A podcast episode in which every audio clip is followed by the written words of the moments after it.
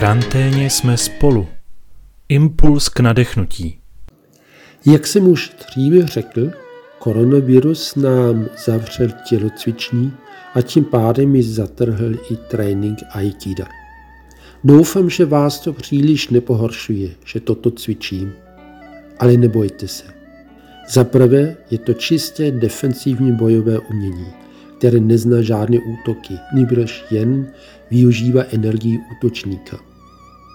Za druhé jsem se stejně ještě žádné techniky pořádně nenaučil.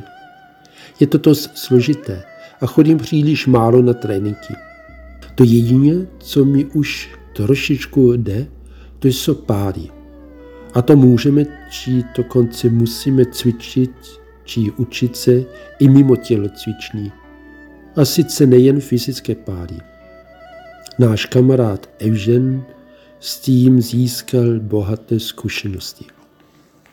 Jednou jsem se svému učiteli svěřil, že po tréninku, ve kterém celý večer děláme techniku právě s tím kotrmelcem dopředu, pak další dva dní skoro nemohu kašlat, protože mám namožené svaly. Teď mi učitel vysvětloval, že je to tím, že se při pádu neuvolňuji. Je to tím, že se pádu bojím. Když mám napnuté svaly, tak to dopadnu. Mám tedy při pádu vydechnout, uvolnit se, uvolnit celé tělo. Jen ta ruka, na kterou jako první dopadnu, se krátce jen tolik napne, aby odpružila a smírnila sílu pádu. Asi je to i dobrá rada do života, něco, co mohu cvičit i v karanténě. Uvolnit se, nebát se, aby dopad pádu nebyl tak silný, aby byl co nejmenší, aby mi moje pády co nejméně škodily. Snad bych to aplikoval na karanténu takto. Ta ruka odpružující, to je dodržování nastavených pravidel.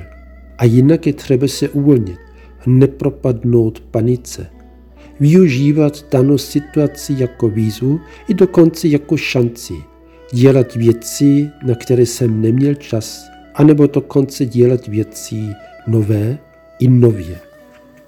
Druhá kniha Samuelova, kapitola 9, verš 7.